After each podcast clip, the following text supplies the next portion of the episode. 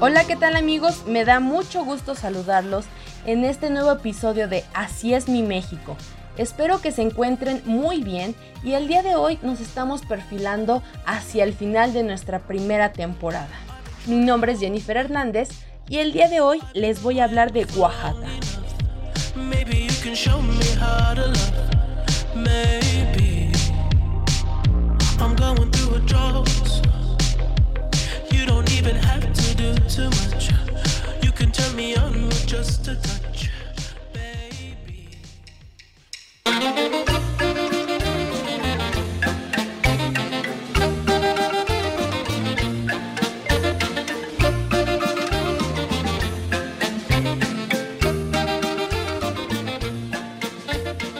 Oaxaca ya tiene algunos años que lo visité, sin embargo me acuerdo de sitios a los que fui y me di a la tarea de investigar un poco más de ellos para poderles platicar a ustedes la historia, contarles algunos datos importantes y sobre todo darles recomendaciones de actividades y lugares que visitar. Ahora sí, comenzamos. Gracias a su legado cultural, artístico y gastronómico, la ciudad de Oaxaca de Juárez se ha posicionado como uno de los destinos más importantes de México. Al ir a Oaxaca debemos dar una vuelta por el centro histórico porque es considerado como patrimonio de la humanidad y es conocido como la Verde Antequera por sus majestuosas construcciones de cantera verde. Tal es el caso del Centro Cultural Santo Domingo, que es distinguido por su antiguo convento de orden dominica. De igual forma, debemos caminar por el andador turístico Macedonio Alcala, donde las calles que se desprenden de él te llevan a descubrir importantes museos como el Museo Textil y el Museo de Arte Contemporáneo de Oaxaca, que fue fundado por el pintor oaxaqueño Francisco Toledo. Este corredor también es un punto importante para comprar artesanías, llevarte un recuerdo y muchas veces tenemos la oportunidad de ver el proceso de elaboración en vivo. Hay distintos restaurantes y hoteles de fachada colorida y de un excelente ambiente. El mercado 20 de noviembre es un lugar tradicional del centro de Oaxaca. Por sus pasillos podemos comprar y preparar al instante sábanas de cecina, tasajo y las famosísimas tlayudas. Es común que veamos a los comerciantes ofreciéndonos sus productos en canastas. Lo que principalmente ofrecen son el quesillo, chiles, tortillas y chapulines, que en lo personal no me gustan, no me gusta esta parte de los insectos, pero hay mucha gente que sí los compra y les ponen limón y picante. Cerca de este mercado se encuentra otro que se llama Benito Juárez. En este vamos a poder encontrar principalmente artesanías locales como los alebrijes, bordados, alcancías, cojines y hasta mezcales oaxaqueños. Y cabe mencionar que todo a muy buen precio. Les voy a hablar de un lugar que es muy importante en Oaxaca, muy conocido a nivel nacional e internacional. El lugar se llama Hierve el Agua y su principal atractivo lo constituye el espectáculo que ofrecen dos impresionantes cascadas petrificadas, la primera es de unos 30 metros de altura y la segunda de 12 metros aproximadamente. Estas son formadas por escurrimientos de agua carbonatada desde los manantiales situados en la parte superior de las peñas. De estos manantiales se proyecta el agua sobre las formaciones originando nuevas capas pétreas que se proyectan hacia una barranca de más de 200 metros de profundidad. En la parte de arriba de las cascadas puedes encontrar varias albercas con agua fresca en las que puedes nadar y aparte disfrutar de la vista.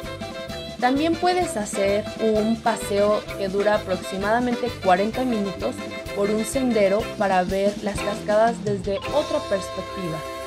Este espacio es manejado y cuidado por los habitantes del municipio de San Lorenzo y ellos son los que se encargan de ofrecerte recorridos y explicarte detalles interesantes del lugar. En el sitio se halla una serie de pequeñas pozas naturales excavadas en una explanada llamada el Antifeteatro. Desde este se puede tener una vista impresionante de las cascadas. El lugar comprende dos plataformas claramente diferenciadas, en cuyo nivel inferior se encuentran los manantiales y el sistema de riego. Déjame platicarte del sistema de riego.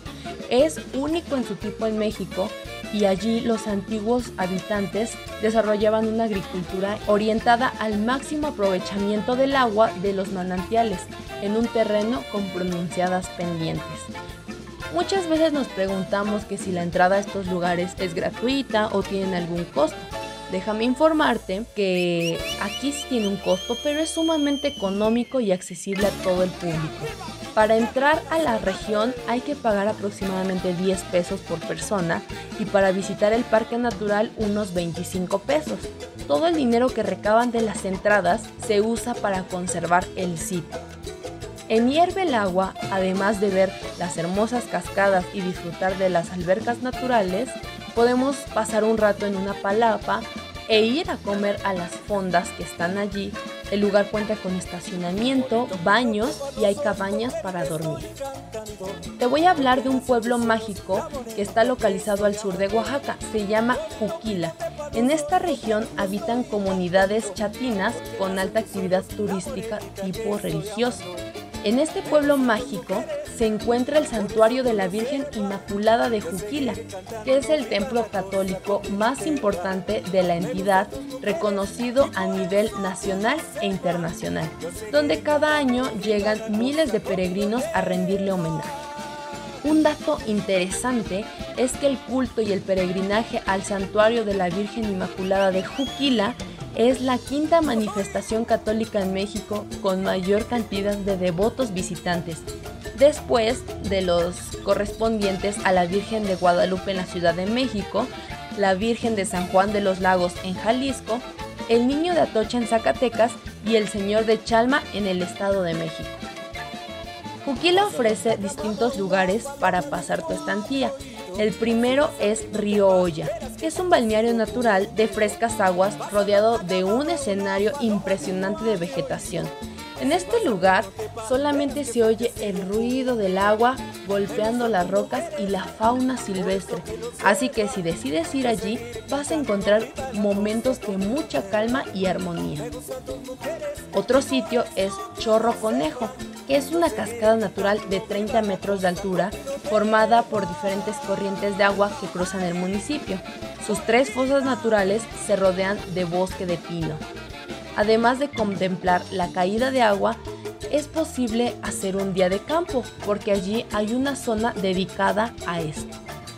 Seguimos con la capilla de veladoras, que es un espacio muy significativo, pues sus nichos simbolizan el camino y las paradas que debe de hacer un peregrino para llegar al destino final de la ruta de la fe.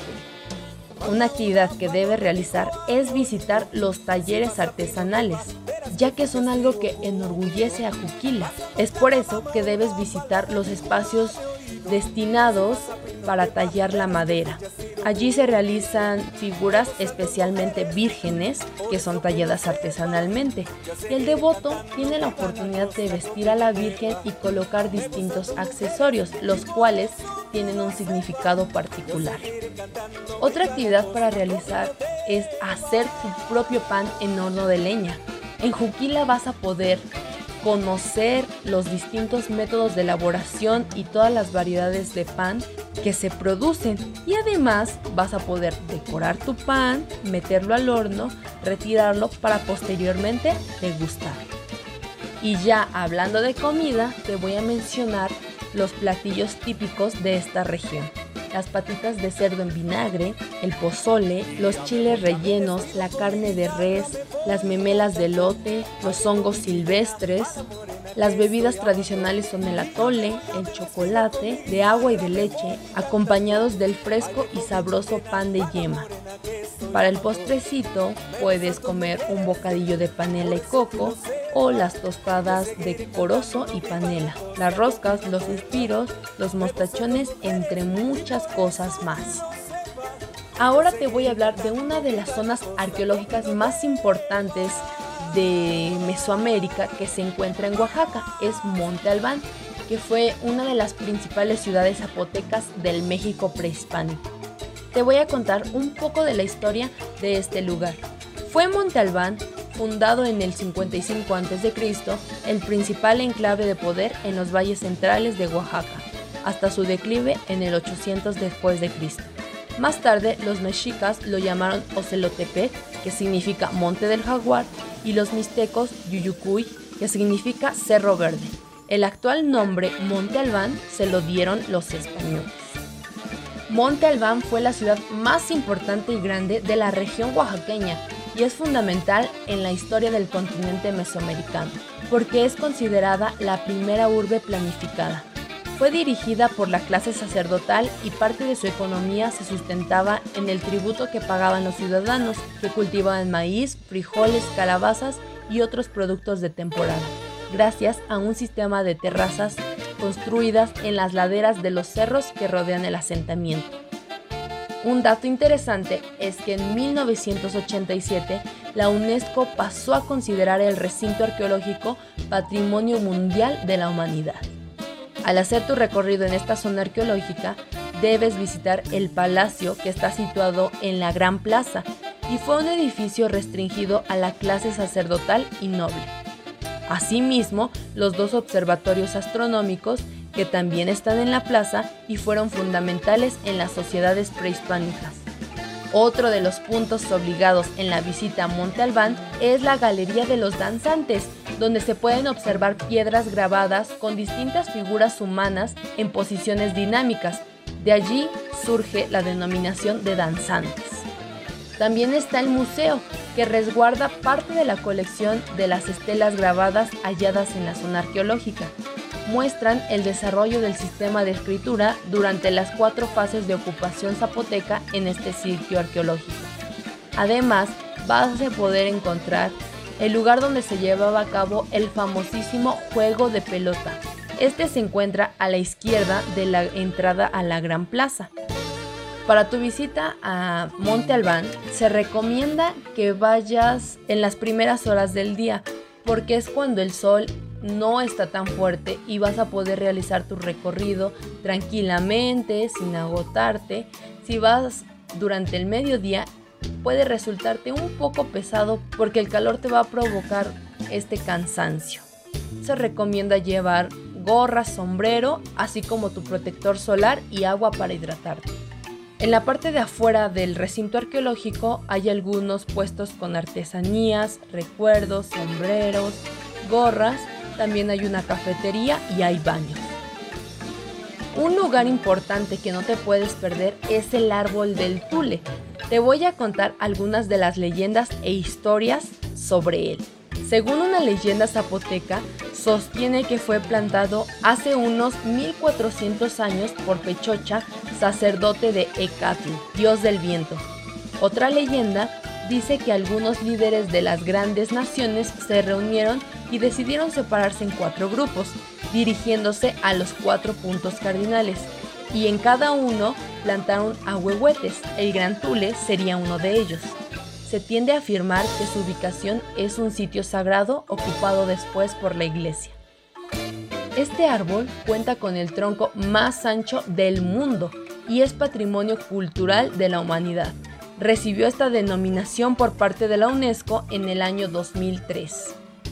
Lo que caracteriza a este árbol es que en el tronco se forman distintas siluetas de animales, las más claras son un elefante, un león, un cocodrilo y un pez. Hay guías en la zona que con el reflejo de un espejo te muestran las distintas siluetas. Sin embargo, tú puedes echar a volar tu imaginación y encontrar figuras en su tronco. En los alrededores podemos encontrar mercados de artesanías típicas de la región, comida regional, nieves y la hospitalidad de la gente de Santa María el Tule. Estos son algunos lugares que yo recuerdo haber visitado en Oaxaca. Sin embargo, además de Juquila, hay otros pueblos mágicos que ofrecen una gran oferta turística y cultural. Tal es el caso de Calpulalpam de Méndez, que muestra la riqueza natural de los bosques.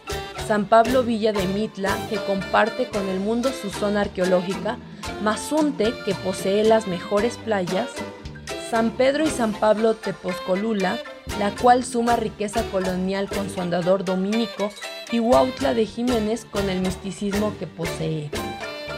Estas son algunas otras opciones para disfrutar tu estancia en Oaxaca. Recuerda que si vas a visitar Oaxaca o cualquier otro estado, debes de seguir y mantener las medidas de prevención de COVID-19 para que juntos podamos salir adelante.